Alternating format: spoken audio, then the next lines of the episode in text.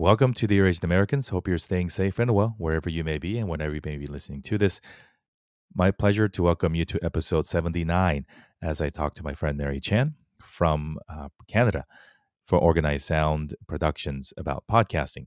Uh, Mary is somebody who is in the podcasting business with a lot of experience in the traditional radio space, and now she is a podcast host, a podcast coach, and a podcast producer, um, helping women tell their stories more boldly and more proudly and it is my honor to uh, share this space with her as we talk about uh, storytelling from the Asian perspective, uh, both here in America and in Canada, and why we are both so passionate about storytelling and podcasting.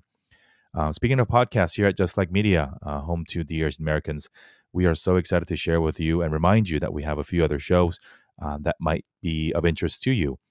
first, we have MB Asians, which covers the journey of Jacob and Jay, who are international MBA students from Asia uh, Taiwan, and Korea, uh, sharing their experiences with their friends going through the same process here.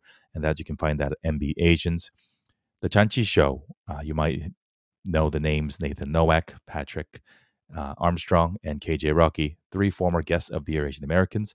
And the three of them have started a show uh, on Just Like Media about and for the Korean adoptee experience. We are firing back up 34 for 34, a show that I am hosting uh, in support of David Kim for Congress here in California's 34th District, the Asian Podcast Network, where we talk to other Asian podcasters globally and share their stories and share their whys. And coming very soon, we are starting a show with another former The Asian Americans guest, a two time guest. Uh, Dr. Jang Cho and I will be starting the Korean American po- Parenting Podcast, um, available to you uh, for all of the parents who want to uh, talk about parenting and all the fun stuff. Let us know if you want to listen to any of these shows. You can find all the shows and the links at justlikemedia.com, or you can find the links in the show notes as well. Thanks again so much for tuning in. We are 28 days away from the election here in the US. Make sure to vote, make sure to wear your masks, and make sure uh, to stay safe, please, wherever you are. Uh, without further ado, here now is my conversation with Mary Chan. Hey, everybody, welcome to Dear Asian Americans. Wherever you are, whenever you are listening to the sound of our voice. We wish you all the health, safety, and happiness. We are still in a pandemic, so please stay home, wear your masks, uh, resist the urge to see your friends and family, at least for a little while. But I think sort of the, uh, it's kind of been nice not to have to see people. I think we've some, for some of us, we've we've been lucky enough to um, not have to comply with our parents' desires to uh, come over, or um, at least I've heard some, from some folks uh, not having to go visit or comply to in laws' demands has been a really weird side effect and a silver lining to all this. And, and depending on where you are um, in the country or in the world, uh, different rules apply. So you know, please do do whatever is is necessary. We're recording this on the 17th of August. You probably are going to hear this sometime in September. And so we hope that by the time you're listening to this, that we are in a much safer and a more progressed state as far as uh, fighting the virus and uh, trying to get back to life as normally as we can. But in the meantime, I am happy to share my voice with you. I am happy to share the voices and the stories of all of our guests and hope that you find a little bit of community, hope you find a little bit of resonance and helps you make or helps you to feel a little bit less alone and to feel connected with our greater Asian American audience. And so my guest today does what I do. She is in the podcast business. She shares other people's stories. And with her experience of many, many years in the media business, she is now in the position to help others find their voice, both from a holistic storytelling perspective, but also from a voice acting and coaching perspective. So, so excited, joining us all the way from a place we can't quite visit, or I can't visit right now, in Victoria, uh, British Columbia, Canada. Welcome, Mary, to the show. Hi. Thanks for having me. Thank you. yes. And for, for folks who are listening, uh, this is how you know Mary is an expert podcaster. You laugh in silence. And yes. those of us, you have to. So if you do podcasts a lot, you have to laugh in silence because you don't want to get the sound picked up by the microphone yeah. so that your guest voice or the other person's voice doesn't get distorted. So I've learned that. I laugh silently a lot now. But thanks for making time for us. Um, it is early on a Monday morning, which is a fantastic way to get our both of our weeks started. we're going to get to knowing about Mary the person. But before we do that, uh, share with us a little bit about uh, Organized Sound, your company, and what you do in the podcast space. So, Organized Sound Productions is a podcasting, uh, editing, and consulting company where I lead uh, women to either launch their podcast and create one or to help them with their existing show. So that could be strategy on how to get more listeners, how to market your show, but mainly a lot of editing. And that's my bread and butter and my background editing audio. How did you learn how to edit? I went to radio school way back in the day. Yep. And then I you just hone your skills doing it day that's, in and day out. Yeah, I think it's, you know, um podcast because it is a singular it's not singular but it is in in reality it's not a singular um you know sense medium but in technicality it is because you can just listen so it's the content the context and also the quality of the audio that you know people resonate with um so I, I think you know that's a part of the the puzzle that i think uh, some folks over obsess over and on the other end of the spectrum people don't care enough about um yes. but um you know, most people will listen if the content is great. Um, but it helps when it sounds great. It helps when it sounds not echoey. Um, so, you know, uh, power to you and to uh, Allison and Jay on our team and to all the editors out there who take our voice and to make it sound good so that by the time you listen to it, um, all the ums are gone and all the clicks are gone and we just sound a little bit better. Um, yep. So thank you. Let's learn about Mary. Um, how did the Chan family um, end up in Canada? Um, and tell us a little bit about your earlier years of uh, coming over to Canada. Yeah. So my dad, he traveled a lot for work. Uh, he was originally from China and he, I don't really know his full backstory. And I'm sure a lot of Asian parents are the same, right? They don't really tell you. But I, I remember him telling me that he would travel for work a lot and stay with family. And so he was already in Canada, uh, the Toronto area, the East Coast. And then my mom was in, in was in Hong Kong, and she was getting, you know, older, as I say with my air quotes, being in her early 20s. I think she was 20, 21. and her parents said she needed to find a husband and do you have a boyfriend? And she's like, no, I don't.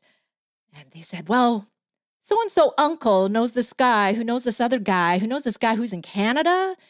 He's looking for a wife. What do you think about that? And her immediate response was, Oh, I want to travel. That's what I want to do. Sure, I'll get in touch with this guy. And so they wrote letters back and forth for a while. And he invited her to Canada to get married. And she said, Sure. They never met in in real life. Like this is what the 70s? So, mm. you know, no internet. It was just letters and photographs. And she said, I need to live somewhere warm though, because I hear Canada is cold. Being from Hong Kong, she didn't want to be in snow. And so my dad said, Oh, I heard Vancouver is the warmest in all of Canada. So let's just move there. And so he picked up his life. She did too. And they met for the first time at an air, at the airport in Vancouver. And that's how the Chan family started in Canada. Isn't that crazy how our parents um or like the the matchmaking or marriage I don't even want to call it traditions. Um maybe it's a tradition, but like ask your parents how they met. Like not you know, and like ask them again maybe after a few drinks. Like it's yes. cuz the story changes, right? Like Oh yeah. I guess it's like it's like our version of like um, you know, uh, I have some friends that met at nightclubs, but then like they don't tell that story, right? Like, oh, we just met through mutual friends. Yeah.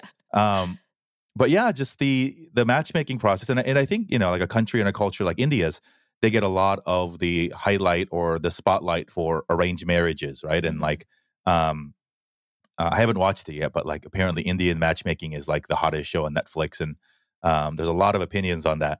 But even back in the day, right? Like, not matchmaking or arranged marriage, but there was a lot of parental involvement and there was a lot of the decision making cycle was much shorter.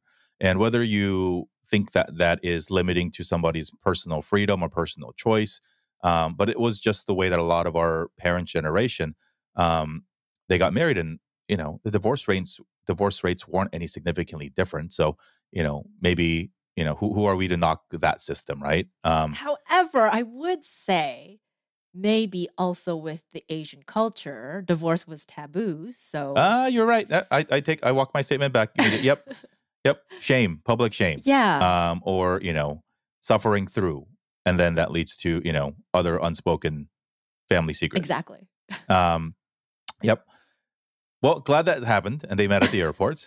they met at the airport and got married. Yep. so did your did your mom ever get the the her her desire to live in a warmer climate checked off?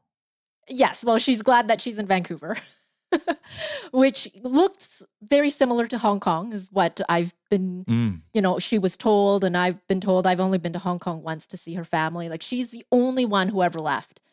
And her entire family is still back in Hong Kong. And oh, wow. she says that, yeah, Vancouver is very similar climate wise. Yeah. Yeah. Are, are they doing okay with all the stuff that's going on there recently? Yeah, they try and stay away from most of it from what I heard recently. Mm. But again, they don't talk about the bad, you know, the bad stuff that's happening in their lives. They're always sugarcoating it or changing the perception to show her that they're okay. And so those are the only stories I really get from my mom. And again, it's a story that I hear from her that she gets from her family. So I don't even know if it's like double sugar coated at this point. This is like a really terrible game of telephone, right? Yes. Um, and every layer is how much more can we protect our children from crap?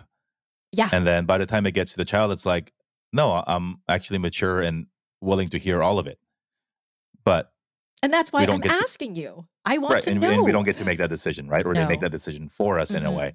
Mm-hmm. Um, so you're you're born in Vancouver. Vancouver, we know it today to be a very very diverse metropolitan area, uh, particularly when it comes to Asian Americans, and even more specifically, um, you know, to folks who immigrated from China and particularly Hong Kong. It is a very um, Asian, from a Asian perspective, very diverse place with all the restaurants and the, and the community stuff. Um, was was it like that when you were growing up? Oh yeah, in the 80s and 90s, we had the big influx of uh, people from Hong Kong mm. when the handover happened back to China. And so we have, when I was growing up, I didn't feel like I was an outsider because I also grew up in Chinatown. Ah. So, my elementary school, if you were Caucasian, then you were the outsider, technically. so, all my friends were either Chinese, Vietnamese, Filipino. It ran the Laotian, that ran the Asian gamut. Mm. And so when we all went from elementary school, the local high school was very much the same. We had a lot of Asian students. We had more Caucasian students in high school, but I never felt like I was different in that way. And we had our teachers and our support staff that were really supportive of the community because the in Chinatown in Vancouver, we're right next to the poorest postal code in all of Canada. So your zip code, our postal code, we it's called the downtown east side. And there's a lot of mental health issues, drug addiction happening right in my backyard.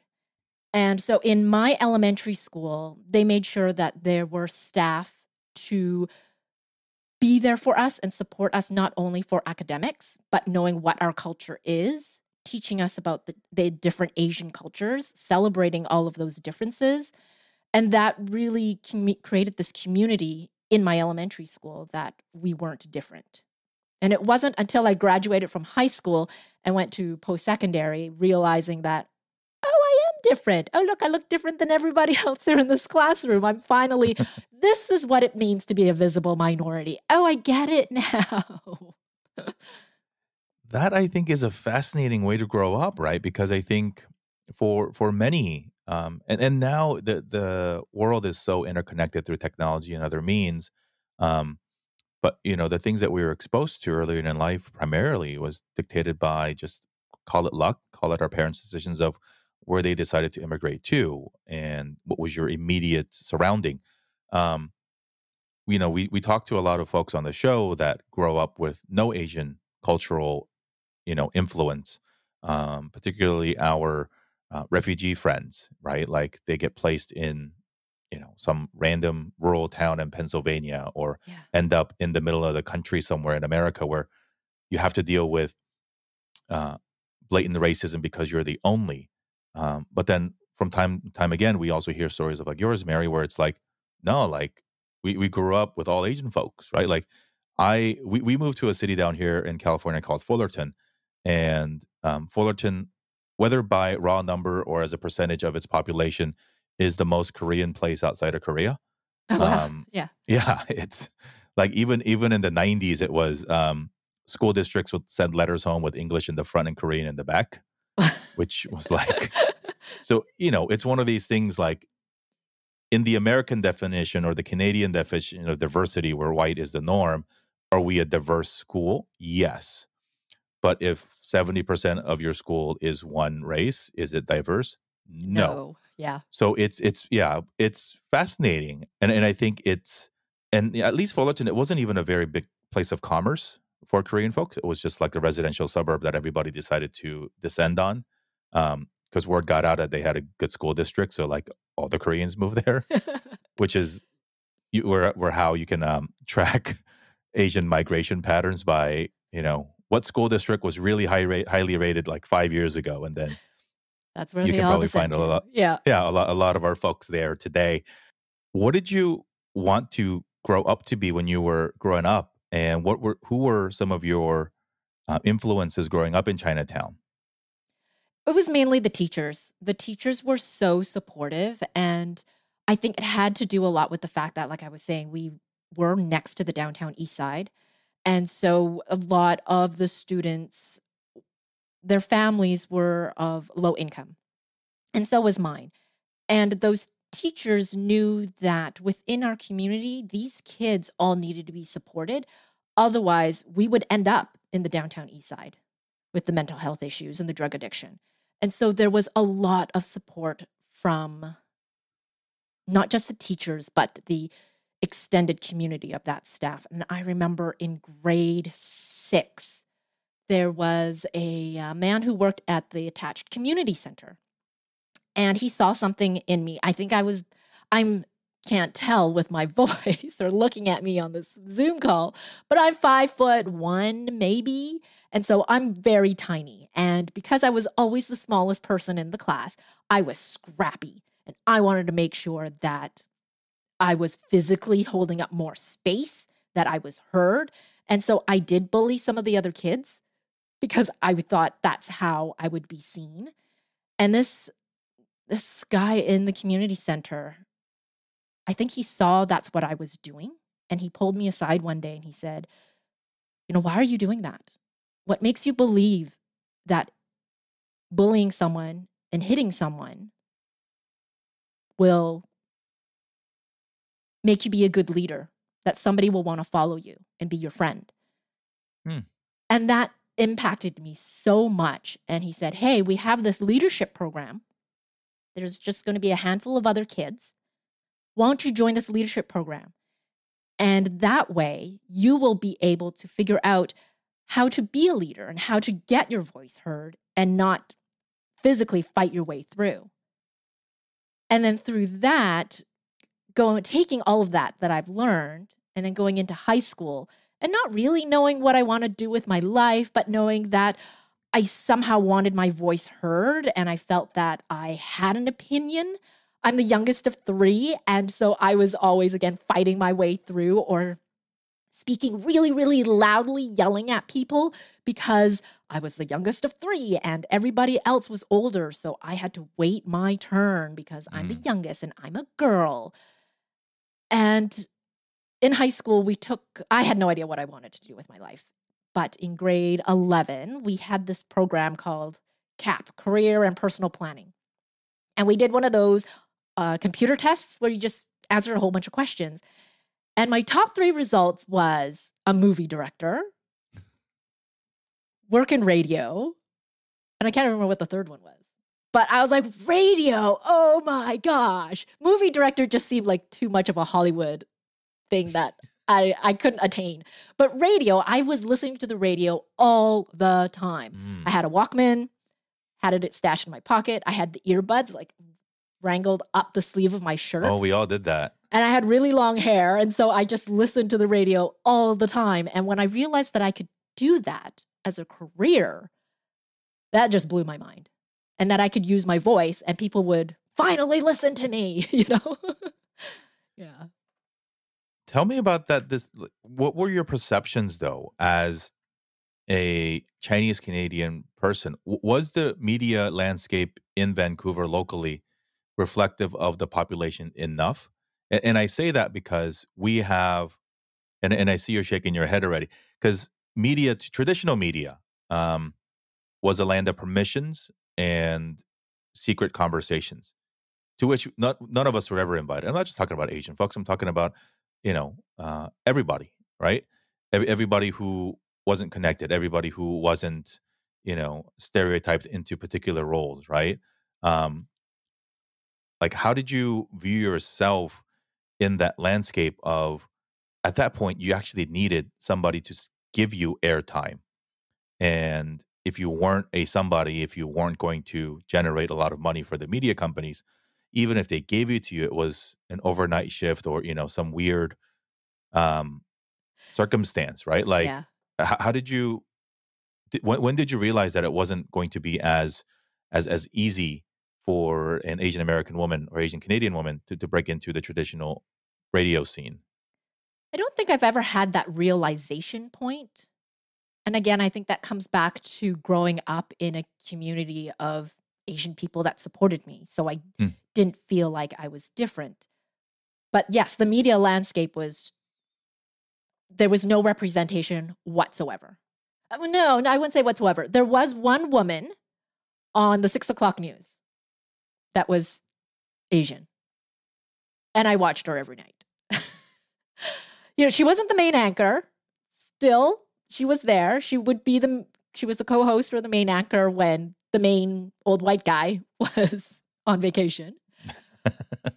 But even just that one person gave me the empowerment I needed to say, "Oh yeah, I can do this." And seeing one person can change anybody's perspective. So the small steps that we're doing now can definitely change the future. And so when I went into radio school, I didn't think, oh, I'm I'm Chinese. How am I going to be represented or whatnot? It was just, I want to be in radio. I have this passion for audio. I'm going to do it no matter what.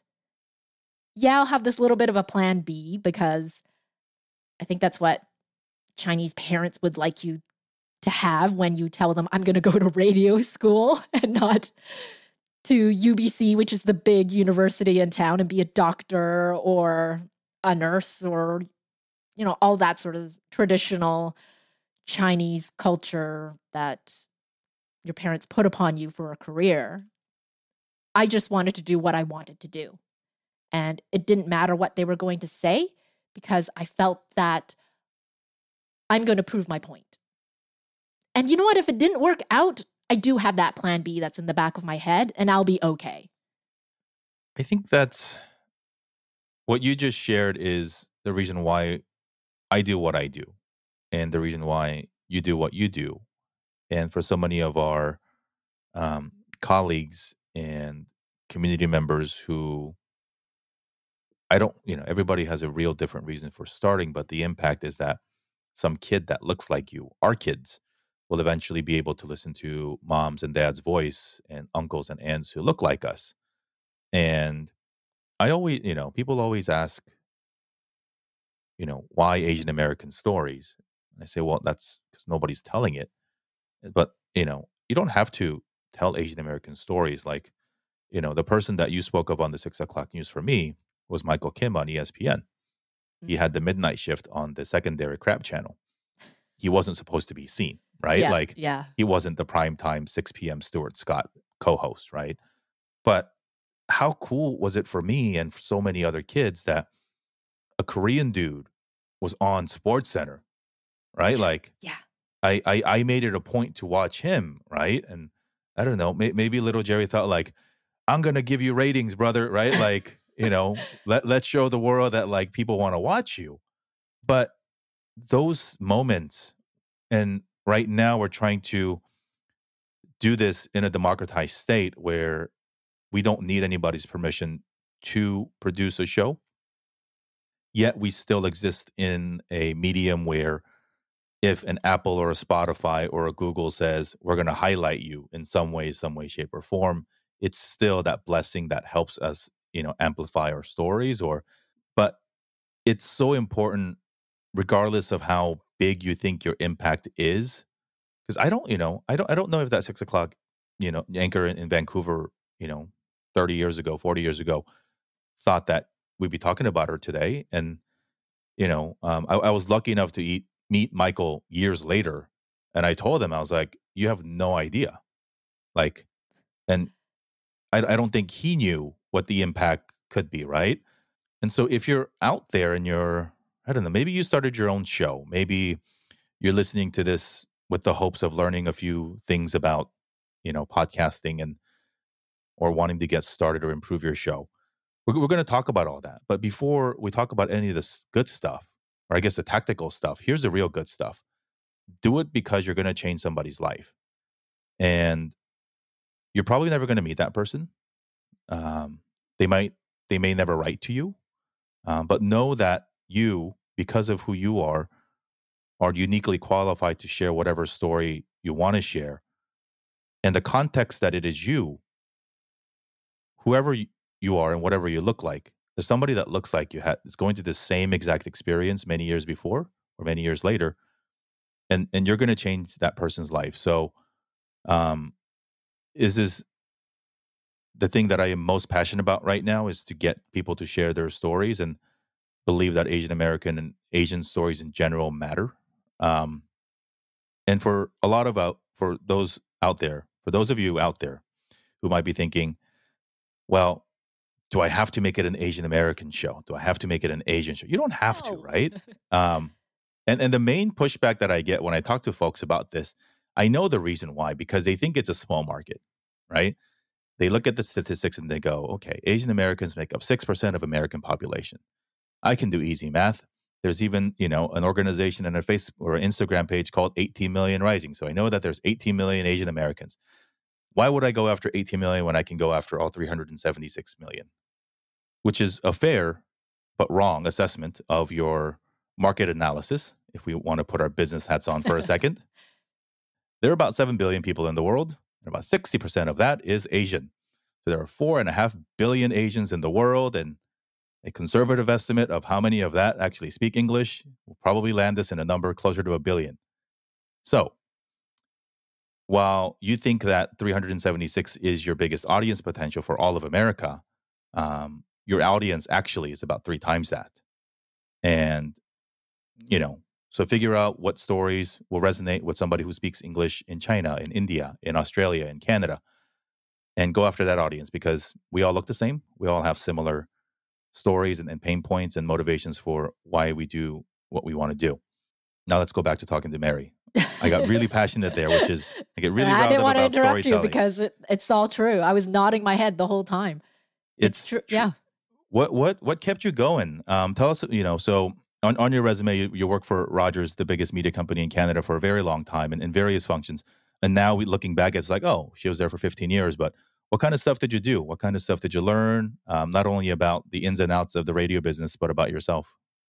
I learned a lot. I had one of the best mentors who didn't care that I was Chinese, that I was a girl. First of all, I did a lot of my main focus was making commercials. So the production, the audio side of it, I would get a script and I would have to figure out who's the voice, where the sound effects I want, uh, and the music, and then lay them all together.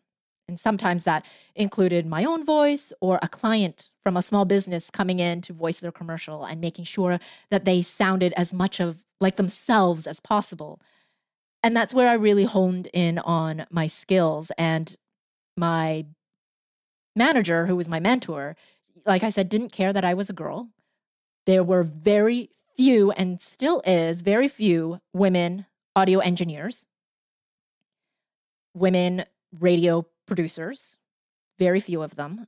He just saw something in my talent and he honed in on that and really supported me through it. And sometimes I would have a client that came in and I don't know if it was being a woman, being Chinese, being five foot one, maybe all of the above. I remember a time when a client came in and looked at me and said, This is who I'm working with? Like, well, what's wrong with me? And having the support of my boss that he would say, Yes, this is your producer. She's excellent at what she does. Please listen to what she has to say. He didn't. He treated me like a second class citizen. But then I just said, Fine. If this is what you want, I will just hit the record button. You say whatever it is you need to say, and you will sound however it is that you will sound. You can sound better if you listen to what I have to say, but clearly you don't. So that's how his commercial ended up. But having that manager behind me that I could even say that to a client, where I can just hit record and be done with it, is really empowering to have somebody behind you to support you to be able to say those words to people and to then empower myself to take this job in a really passionate direction. Thank you for sharing that. Um, shout out to all the people who mentored us, who, yeah. at the risk of their own, I don't know, uh, professional path being questioned. Yeah. Especially at a time when diversity and the topics of diversity and the conversations around diversity, equity, inclusion are definitely not what it is in 2020. While we still have a long way to go, think about how bad it must have been 20, 30 years ago, or even 10 years ago. Yeah. To to try to be successful, you know, and it's you know, it's it's kind of in, in a way it's unfortunate that the only way, not the only way, one of one of the ways that we get accepted or recognized or we get credibility through the association of other people in the organization um, who are of the majority because obviously our, our work and our our own voices and our stories should stand by themselves and stand for themselves regardless um, really grateful for your mentor your manager and i have many in my life as do all of us um, who maybe saw beyond color. Um, yeah, totally. He definitely, definitely did. Maybe, and he may never share this with you, but maybe he knew that he needed to vouch for you for you to have a shot at something, right? Because unfortunately, for so many of us, talent alone does not break through glass, bamboo, other types of ceilings, yeah. right? Like we need the extra nudge from somebody who has that credibility to say, yo, Mary's got her stuff, right? Like, got to give Jerry a chance. And so, if you've been the lucky recipient of that, and all of us are, um, let's pay it forward. Uh, let's continue to do the things that we need to do. And bonus points if you're help, helping somebody that looks like you, because, like we talked about earlier, that representation piece is so important. Um, and, and so let's that's a really, really great lesson, Mary. You don't notice these things when it's happening in the moment. It's like not. it's years later and you reflect back on it. you're like, wow, that really defined what I wanted to do, who I was going to be, and the whole identity piece. Because although, like I said, I had a lot of Asian people around me in my community growing up, being the young rebel I was, I didn't want to be Chinese. I kept saying that, oh, I'm Canadian. I am so Canadian. but then knowing that I still bring like noodle soup for lunch and have fried rice and uh, when when I went to Hong Kong, I was 11 at the time and my I met my mom's mom for the very first time. And she had a very big impact on me too, but not in a good way. She once said to me in Cantonese, and if you know you speak Cantonese, you'll know. She said that I had mon- mono, which is I didn't have a brain. And I was like, what? I was 11 and I was really devastated. And so I went to my mom. I'm like, why did grandma say that to me? Like, I understand she doesn't mean it literally, but I don't understand the connotation and what she's trying to say. And Hmm. my mom said, oh, it's because you're Canadian. You're never going to have a Chinese brain. I'm like, but I am Chinese. Also, like, I, I, I don't understand. I don't get this. And my mom said, well, it's because you were born in Canada. And so she didn't accept me as being Chinese. And so the identity piece of now then, okay, am I Chinese or am I Canadian? Because when I'm in Hong Kong with my Hong Kong family that I've just met, I'm not Chinese to them. But then I'm home in Canada and apparently now I'm also not Canadian. I'm so that whole identity just threw me for a loop. And I wanted to just be Canadian then. Fine, that's who I am. And for you know, the formative years, I think that's where my rebelliousness came from and not caring what my parents' culture was telling me to do. You- You're not alone. I think we all go through it, right? I think it's the, um, and it's really an, I don't know, really, it sucks. It's unfortunate that even your own grandmother saw you as she's you're, you're her offspring. Um, but as a society, we've all felt that. Um, not Korean enough, obviously not American Canadian enough because, Yeah. oops, you know, skin's not light enough, um, hair's too dark. And so I think a lot of us, many in our community, um, have then wrongly sort of taken that information and said, okay, well, this must be a binary thing. I have to choose to be one or the other. Um, and then again, as with all things in life, with hindsight and with experience, and we're like, no, we're like 100% of both. And that's Yeah. badass. Right? Like, I have culture that other, you know, I have perspectives, culture, food, and language skills that most of America doesn't have. And I have global understanding and language and culture skills that most Koreans don't have. That actually makes me better than being just one, right? So yeah. it's it's this in in a weird way it's sort of a, a version of the scarcity mindset that you have to be 100% of one thing but in reality no you can be 200% you can be 100% of both Exactly. Yes. and and even if you suck at one like even if you don't speak korean cantonese whatever perfectly like the sum of both parts is always going to be more than 100 right like you'd have to be pretty crappy at both for the sum of your two parts to be 100% Yeah. like really bad and of course that's not the case for all of for any of us right so um yeah even if you're like i don't know american culture understanding language and all that skill is 100% and your your asian side sucks you're still gonna it's it's gonna be greater than 100% right so Mhm. I mean, that's that's where I think I want to help young people understand that and not have those struggles that we did of having to choose.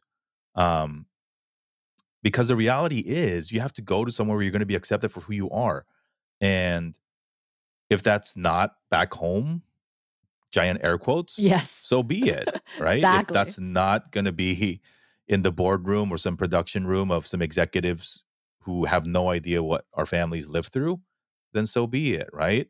Um, I, I think so many of us have spent a large chunk of our lives, and uh, many do still, um, try to assimilate, which is a word that I think maybe our parents didn't know this word or use it directly, but that was sort of what we were told as the goal for coming to this country to try to fit in as, as much as we can.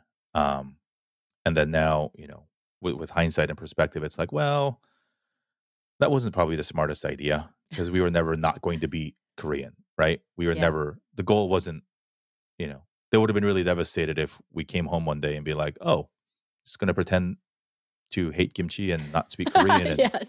you know, I and- and- remember I asked my mom when I was young in elementary school. uh, about something, and I can't remember exactly what it was, but she said to me, Well, I came to Canada. So now we are in this different culture. So you need to learn this culture. But at the same time, this is how our household is run. So you mm-hmm. also need to know about the Chinese culture. yeah. Like, oh, okay. That makes sense. So, It yeah. and, and we were talking about this right before we started recording, Mary, but this presents a really interesting conversation piece for us now, trying to raise our children, knowing what we know about identity and about culture, and perhaps trying to teach our kids at the same exact time, trying to unlearn some of the toxic things that we were forced upon or that Oh, were forced upon us. Yes, totally. Yep. And, and the short answer is nobody knows anything. We're making it up as we go. Yes. Right. and and we're all doing an okay job and nobody's failing at it but again i think it just comes down to each each family and each couple and each you know um parents like mindset of like there's no perfect way to do it i have no idea what it's going to be like for my kids to grow up in america 20 years from now when they go to college right like We can't hope it's a predict the future. place. Yeah. yeah i hope it's a safer place i hope it's a more inclusive place but we also run the risk of it being an even more divided place and regardless of whichever way it goes like he's you know the, the two kids are never not going to be korean right like Yeah. so why not try to equip them with as much confidence and positivity and and you know healthy pride in, in who they are because that's not going to change and at the same time they're going to have to go to school with other kids Yes. gonna have to try to find work or whatever it is and and so you know can't can't like you know um can't raise them in a bubble of any sort um Yeah, I've been reflecting a lot about this recently because my daughter is going into kindergarten in a couple weeks. and with the whole Black Lives Matter movement in the media, we watch a lot of the news and so we we also tell our daughter about what's happening in the world just to give her that perspective and to understand where we are coming from. And anyway, she's been in daycare since she was 1 years old and she has this one educator who I didn't know at the time, but she is half Vietnamese and half Caucasian. And a couple months ago, through the Black Lives Matter and wanting to talk about race with your kids, she put together this little webinar. And then it just turned out that I was the only Asian parent there, and she was the only Asian facilitator. Everybody else was Caucasian. And so, you know, my husband is also Caucasian. So my daughter is half. And I got to ask her what it was like growing up being half Vietnamese, half white, Mm. and what that meant to her. And what am I, what can I do to help support my daughter now, especially now that she's going to start going to school and seeing that she is different and that she won't look like everybody else and all, all of those things. And one of the best things she said to me was the fact that we are already talking about it to her at such a young age because when they are six months to a year old, they are already absorbing the fact that people are different and they already know it. So if you can bring to the forefront that this is who you are as a child and as a family, that's, she said that was already the biggest difference that you're creating for your child to give her that opportunity to choose how she wants to identify herself as, because that's not something that I can ever do for her, which wasn't my original mindset, but it was kind of that. I wanted to make sure that, like any parent of any culture, wanting her to be safe and growing up in a loving environment in a great community. But that's not for me to choose and to decide for her that educator told me that I'm just building the foundations for her to make that decision. And I think that's all that we can really do and hope for for our kids. i think sometimes the unrealistic expectation is that we have to get it perfect in a generation um that we put all this undue pressure on ourselves and like yo we're trying to go from our immigrant parents trying to survive literally survive to like trying to attain like nirvana in like one generation. yes. That's yeah. hard. Uh, that's really, really hard. Um, I often wonder as we've had similar discussions in our own home about how are we going to teach our kids about Black Lives Matter, about the protest, why we can't go to school, why, you know, COVID, all this stuff. And not in a mean way, but just in an honest way, I go, how the hell would have our parents have dealt with this? And I, I, I can't help but think that, and not my parents specifically, I have no idea. Um, but I do think that a significant part of our parents' population or generation would have said, "That's their problem. That's not ours. Go study." Right? Yeah. Um, we don't have time to worry about that. Exactly. You That's know. what I was going to say. I don't have time. My mom worked three jobs. She doesn't have time for that. Right. so she would have brushed it off and just said, focus on your studies. Right. And and we see that unfortunately still. Um, you know, uh, I think people get mad about the what's happening instead of really trying to understand why it's happening. So let's take like property destruction as an example. Nobody's condoning it. And, you know, we can definitely see that, you know, are, are people specifically targeting Asian businesses? Tough to say. But in general, have a bunch of Asian businesses been burned and looted and stuff through this? Also very valid. Yes, we can all agree that like nobody's advocating for stuff to burn, but have you really thought about how angry you must be to burn? And we don't have to go very far back as Koreans, Chinese, Vietnamese. Like, how many generations do we have to go back to ask our own grandparents about war, about famine, about literally being boat refugees, about being occupied by a different country and not being allowed to speak your own language? Two. That's it. Two. The people who went through really, really terrible things are alive today in your life. Like, we've made a lot of progress, guys. Like, it's ridiculous how much progress we've made.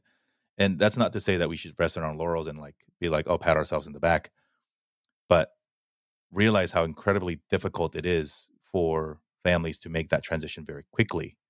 And so there's empathy required on both ends to understand where our parents might be coming from because for them survival literally not like survival putting food on the table but like literally running away from bombs and guns like that is a present memory in their lives. So you know we can't keep yelling at them like how dare you? You don't think human lives matter it did and for them running away from bombs and communists was their way of surviving so um and and I think through all that, they've shown maybe not with their perfect words, but through their actions that you you got to do what you think is in the best interest of your children to provide the best for them, right? And I and I think for us, um, me and you particularly, but as a, as a community, for for me, how I can best prepare my children and their generation for the world that they're going to grow up in is to let them know that our stories matter because representation is cool, but proper representation is cooler. Um, I don't I don't know much about Canadian politics, but you know, down down here and down here in America, we have a lot of Asian American folks who hold you know uh, political positions or a position of influence, and they're not doing the community any favors. Um, you know, they're not doing they're not being good role models, in my opinion. You know, um, siding with the person in the White House would be a very easy example to point to and say, like, oh, that's probably not something that I would want my kids to want to look to emulate or you know look up to. Mhm, for sure. So then it becomes okay. Let let's share all of our stories, right? Like let's create platforms. Let's normalize Asian American storytelling. Let's normalize women of color getting their own podcast, and let's normalize seeing us, all of us, on the top trending podcast charts. You know, the fact that if you go on Apple or Spotify, and most like category or all podcasts have to be categorized. There's no Asian American category. There's no even women's storytelling category. We have to fit into the buckets that were prescribed for us. Like, I don't know where to put my own show because it doesn't fit into any of the prescribed buckets. I know what my show stands for, but sometimes it was society and culture, and sometimes it was like personal journal. It's hard even for us to think about like where does our story fit, right? Like even through all the Black Lives Matter and Spotify highlighting all the Black voices, you still cannot find a category in Spotify where you can tag a podcast as Black voices or Black American experiences. Mm-hmm. And so the battle is going to be long for us to even do that. But um, I think we have to continue to share our stories. And, and you've done a tremendous part in doing that, um, particularly for folks of color, particularly for women, um, to empower them, not just through the technical skills of editing and this is how you actually podcast, but through coaching them and then through you know helping them with their confidence. Um, share with us what the inspiration point was for you to start Organized Sound, um, walking away from a traditional media job. well, I don't know if I was walking away by my own. I was more pushed over the edge. Traditional Sometimes media, what, yeah, yeah, traditional media is not uh, the same as when I started in it 20 years ago. Everything and it's not just media, it's the world. Everything is downsizing. And so in 2018, they finally decided, well, Victoria is such a small market, we can do everything out of Vancouver. And so they mm. they shut down my entire department. And so we all lost our jobs. And you know, you sit at home and you cry for a little while. You're like, what am I going to do with my life? And I realized that I listen to a lot of podcasts. And I have this crazy skill set of audio editing and listening. And what am I going to do with that? Am I going to, you know, thinking, and I got thinking back to when I was in high school again. Well, what am I going to do with the rest of my life? Am I going to go and work at the local grocery store? Which is fine. It's a good job. I can pay for, you know, my living here. But it was about that passion that I still have helping people with their voices and really getting their voice heard. And so I realized through listening to all of these podcasts, sometimes they didn't sound as great. The content was there, but the sound wasn't there. And I thought that I could help people with that aspect. So it kind of started that way. I just editing women's shows, and I really focused in on giving women that voice and that platform. And then as I edited more and more shows, and I would coach them on voice techniques and technical things too to help elevate their voice, to make them sound more clear and confident, and to empower other people with their podcast. I realized that was also something that was needed, that women's voices were being perceived and judged in a certain light and so I wanted to make sure that women were empowered still to use their voice because it is needed. We need that representation, like we were talking about. We need to have other perspectives. And if your voice is kind of shy and quiet and, oh, I don't really know if I should say this, then your podcast and your message isn't getting heard. So I wanted to empower women that way too. Not just to have the show, but to make your show as great sounding as possible. What is the biggest thing keeping more women from turning on their own microphones? They don't like the sound of their voice. I hear that a lot. Or maybe they think that their voice sounds a certain way. And so oh well people won't listen to me because they won't they won't like my voice.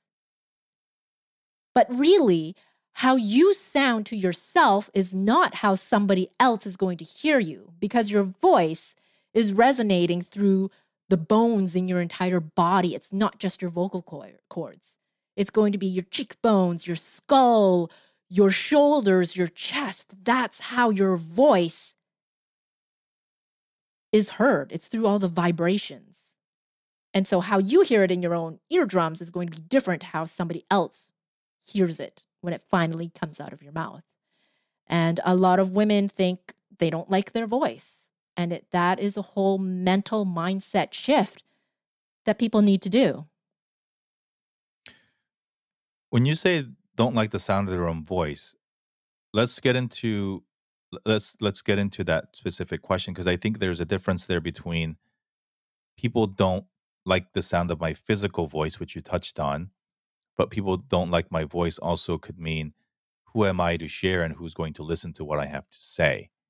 So you're you're talking more about the people who've actually made the decision to share and then they get caught up in the production process of wait a minute I don't like the sound of my own voice.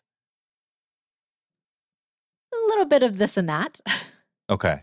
So there are a lot of people who don't want to start anything because of, yeah, what you were saying. But it also is a lot of, well, if I sound this way, then why would people listen to me? I've people think my voice is annoying. Or or I have a lot of upspeak, so I talk a bit like this all the time and I'll go up in my voice. And so, why would people want to hear what I'm saying? Hey? But that is all your inner work, your brain telling you this. Everyone has a message, everyone has something that they can share. And it doesn't have to be shared with the world. Like we were saying before, you can impact one person, and that one person could change the world. You just don't know it at the time. So it's about learning to embrace your message and using it with your voice. And I'd add on that uh, before or in the process of you changing somebody else's life, that there's a pretty damn good chance you're going to change your own. Uh, once you believe that your voice matters, once you start recording. Um, I have no idea what the end game is of my podcast businesses and podcast ventures are, but I can tell you in the very, you know, in, in the time that I've been in it, uh, my life has changed. Amazing people have come into my life. Um, we're starting new projects and ventures, and you know, um, and if my podcasting journey were a book, we're like on chapter two, and so like that's exciting, right? It's it's not it's it's hard because I think, um, particularly in in the Asian context too, people are so impatient and people want to judge you for your whole life's work based on the chapter that you're in now, and that's really not fair. Um, yeah. yeah, podcasting too is a journey. You know, we record our one episode right here but we've made we make mistakes Nobody's yeah. perfect. Nobody can be perfect. And you learn yeah. from that. And then you take that and improve it for the next time you do something. Yeah. And I think it's all context, right? I think, you know, the, the world's most recognizable podcaster perhaps is Joe Rogan, who just made, I don't know, nine figures off of his work. Um, and then props to him. I actually would challenge people who won't start because they're comparing themselves to current version of Joe Rogan Experience to go listen to who his episode one. Oh, exactly. Everybody has to start somewhere. I don't. And the other big name recently is like, oh, Spotify exclusive has a Michelle Obama podcast. Yo, she's got a multi-million dollar team. You don't, right? Like, she has speaking coaches. You don't think the the the first lady like had an entire team with, you know, she's a professional at this point. So don't compare yourself to people with different resources and different stages in their lives. And you're going to get better. As Mary said, you have to get better. Um, I've gotten better. This is going to be episode 70 something of this show. And um, in, in together with other shows, like about 150 different shows that I've done. Like I haven't actively gone to listen back to the earlier shows, because I do. It's weird. If you think your voice sounds funny when you're listening to it, try editing yourself. It's a very, very weird experience, especially the the laughs. Um, but it's a journey and it's a progress. And you know, if I'm excited about how much progress I've made from one to seventy something, Like I can't imagine where I'm going to go from 70 something to 700 something, right? And it's in thinking about the impact I'm going to make on my kids, uh, somebody else's kids, and even myself. I think that's super, super exciting. Um, on the practical end of things, Mary, share with us some tips that you've learned that might help somebody uh, execute very well on their own podcast production.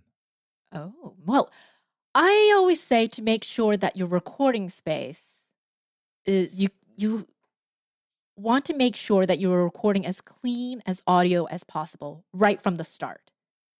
So I don't know if you've heard the phrase like I'll fix it in post, which means oh, if there's something wrong during the recording, I'll fix it later after the fact.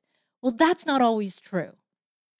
In order to have a compelling sounding show, not only do you have great content, but it needs to be audible for people, like a nice listening experience. So making sure when you are recording your show that you know, you don't have to have the most expensive, best microphone, but knowing that if you're going to be recording in your bedroom, in your living room, wherever you are, to be in a nice, quiet space. And that's key. I think that's a lesson that we all learn. You know, it's easier to get get it right the first time, but you learn you know, along I, the way. but you learn, yeah. I, I see in your space you have you know sound deadeners on the wall. You have a microphones with the pop filter. Headphones are critically important and you may not even have to be a professional podcaster, but if you want to guest on shows, if you want to be a part of the ecosystem, um, these are also great tips. Your podcast host will love you if you show up with, you make it easier on themselves and their editors. Yes. Um, put on those headphones. put put on those headphones. Don't be in an echoey box don't call in from your cell phone. Uh, some yeah. I think some things Turn that I've your learned. cell phone si- silent, not just vibrate. I've had people where I've edited a show and I can hear the bzz, bzz on the table well, in the background. they put it right because it's right next to their laptop, so the whole thing shakes. Um, yes, those are hard to get rid of.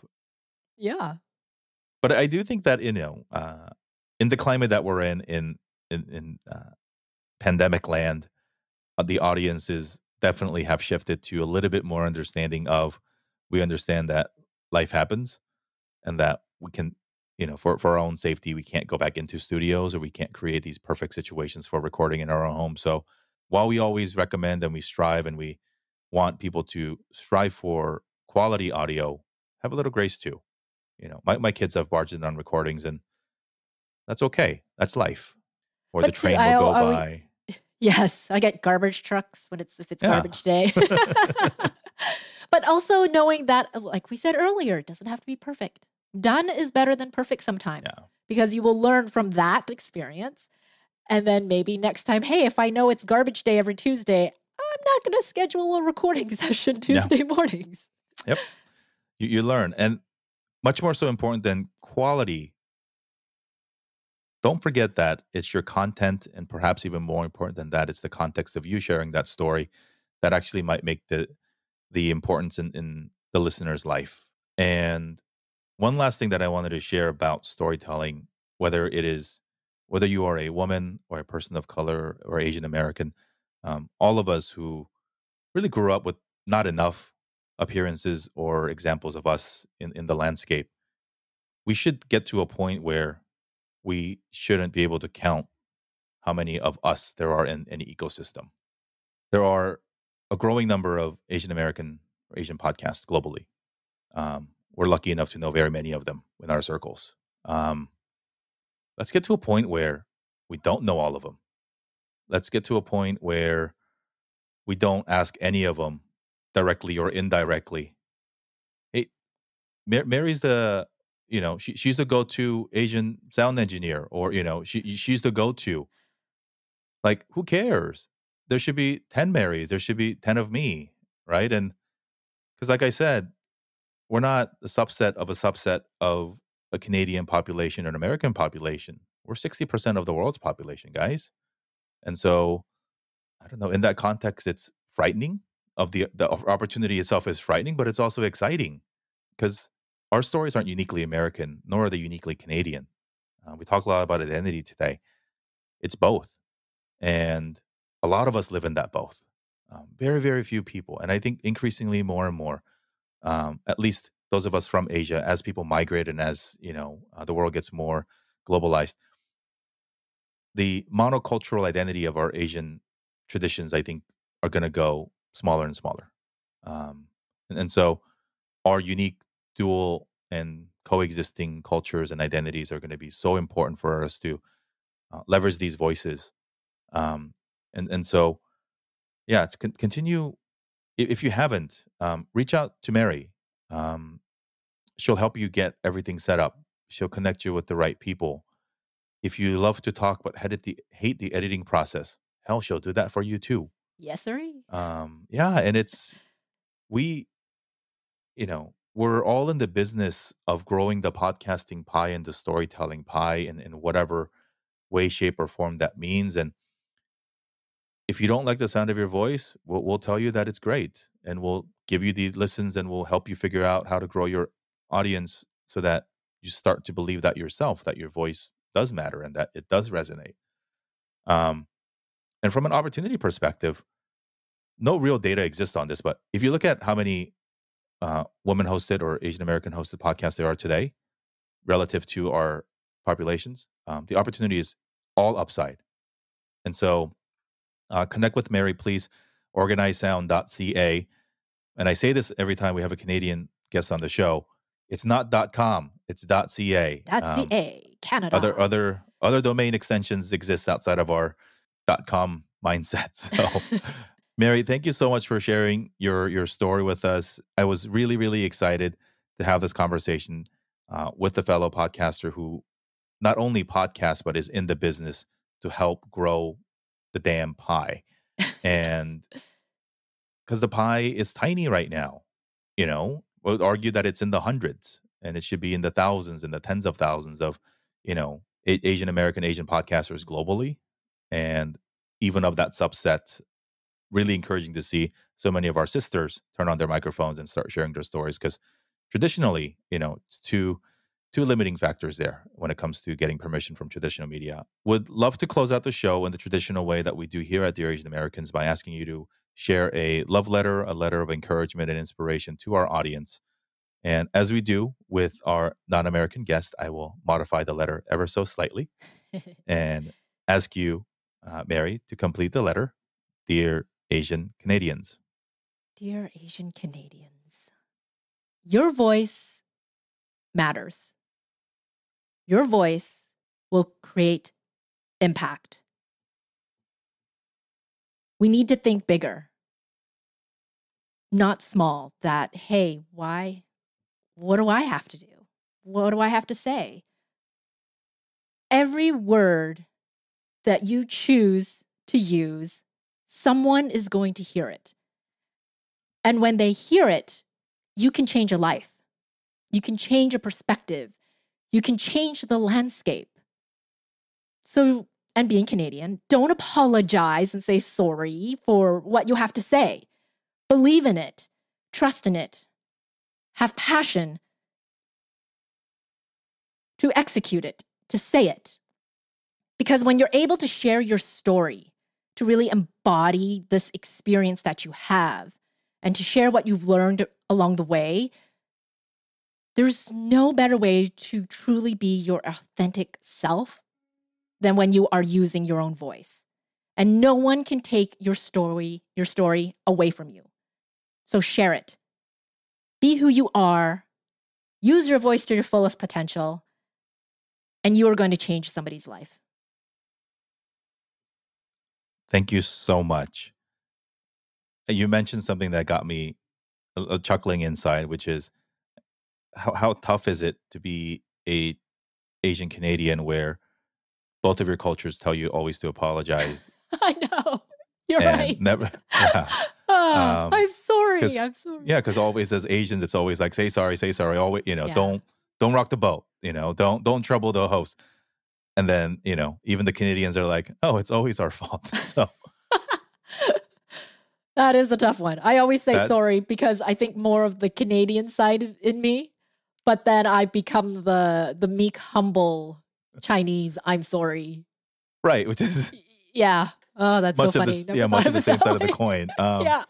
man, uh, if if if you're an Asian Canadian person and you're suffering with this exact thing, reach out to Mary. I'd Um, love to hear about it. We can she- yeah, commiserate. and, she'll, and she'll coach you through all of it. Um, thank you so much, Mary. You can also go check her out, organizedsound.ca on Instagram. There are two pages I want folks to go and like and follow. It's Organized Sound Productions.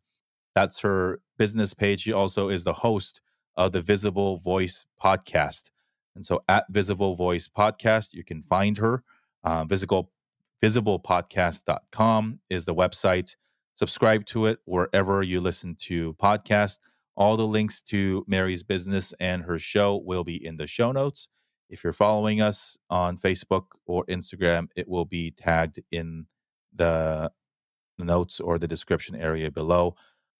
Mary, thank you so much for what you do um, for the podcasting community. I know you are a frequent speaker at the world's biggest podcast conferences, and you're a very active member um, of very many communities that not only uplift um, Asian American voices, but also voices for women around the world.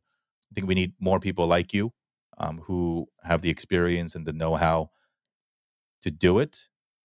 And then not only to for you to do it, um, but for you to now then take your gifts and your talents to go spread the love and, and spread the magic with so many people who need to listen to it. So, yeah, thank you. It's going to be you. That was amazing. Thank you I- for it- having me on the show. I love what you're doing with this, and I just wanted to share and to be on it and to learn from you too and to hear your stories. So thank you for creating this. Thank you. Uh, you know, one one thing that I learned very quickly is you got to be a hype man. You know, and this is one one last trick that I will I'll share with the people who are. It's not a secret. It's I don't know. Maybe it's a secret. You know how like parents, when your kid does well, the parent looks better, and the parent should never really like. If your kid does well, your parent takes credit, right? And most a lot of managers don't understand this in the work context, but when your team does well, you get shine you always have asshole people who take credit and they realize that it actually looks worse on them. Having guests on your podcast is similar, in my opinion. If your guest sounds like a badass, the validity and the spotlight on your own show grows. And you have to help that person get bigger. You have to get that person's business, service, their personal brand on a bigger platform through what you're doing here. Because if they get super successful in 20 years, you're still going to be able to listen to their show here today, right? And so this is, you know, we're I'm I'm a technically a podcast host, but I apparently have learned that I am also a PR agent, a Yes. hype person, a cheerleader, a marketer, Marketing, yeah. um, and and all these things. And, and so Influencer. it, it it has to be right because, and I'm always humbled because I get notes from folks and be like, "Hey, after coming on your show, like all this crazy shit happened." I was like, "Cool, that's exactly what we wanted, right? Um, we want this to spur action. We want connections to be made." And so, if if you're out there starting on your own journey, it's a humble realization that the show is actually not about you, but about your guests. And the more attention and focus you put on your guests, it will actually start to pay dividends. So, Mary, this was a lot of fun. Um, yes. so much fun. Time time went by very quickly. Uh, look forward to staying engaged. Thank you for doing all that you do for the community and keep telling your stories. I appreciate it. Same with you. Thank you so much for having me on. And again, I, I love hearing all the stories on your show. So thank you for sharing it with the world. Thank you. Thanks again so much for tuning in. That was a really, really fun conversation and a really refreshing conversation with somebody who else is in the podcasting space. Mary's such an amazing and helpful person for me and for so many of us in the community, uh, whether it is within uh, our Asian Podcast Network or the Asian American Podcasters Association. Uh, she has been really helpful and so encouraging and helping so many people start their own podcasting journey. So I want to give Mary a big shout out. Again, please visit her if you uh, have any questions about podcasting or want some help starting your own podcast. Uh, please tag us and share the episode out with a friend if you can. Uh, you can find us at Dear Asian Americans across most social platforms Instagram, Facebook, LinkedIn. And on Twitter, you can find us just at Dear Asian Am, or you can find me at Jerry J. Won on Instagram and shoot me a DM if you want to start a conversation. Or if you prefer email, it's just hello at dearasianamericans.com. Finally, if you found this episode fun, if you love Dear Asian Americans, one way you can support the show is to leave us a rating and a review on Dear Asian Americans on Apple Podcasts. It is a way for other people to discover the show and to let Apple and other folks know that you love Dear Asian Americans. Thanks again so much for tuning in. Again, we're just 28 days away from the election. Make sure you're registered. If you can vote early in whatever state you are in, please do so. And above all, please stay healthy and safe and happy. I'll see you next week for episode 80. Signing off for the Asian Americans, this has been your host, Jerry Won.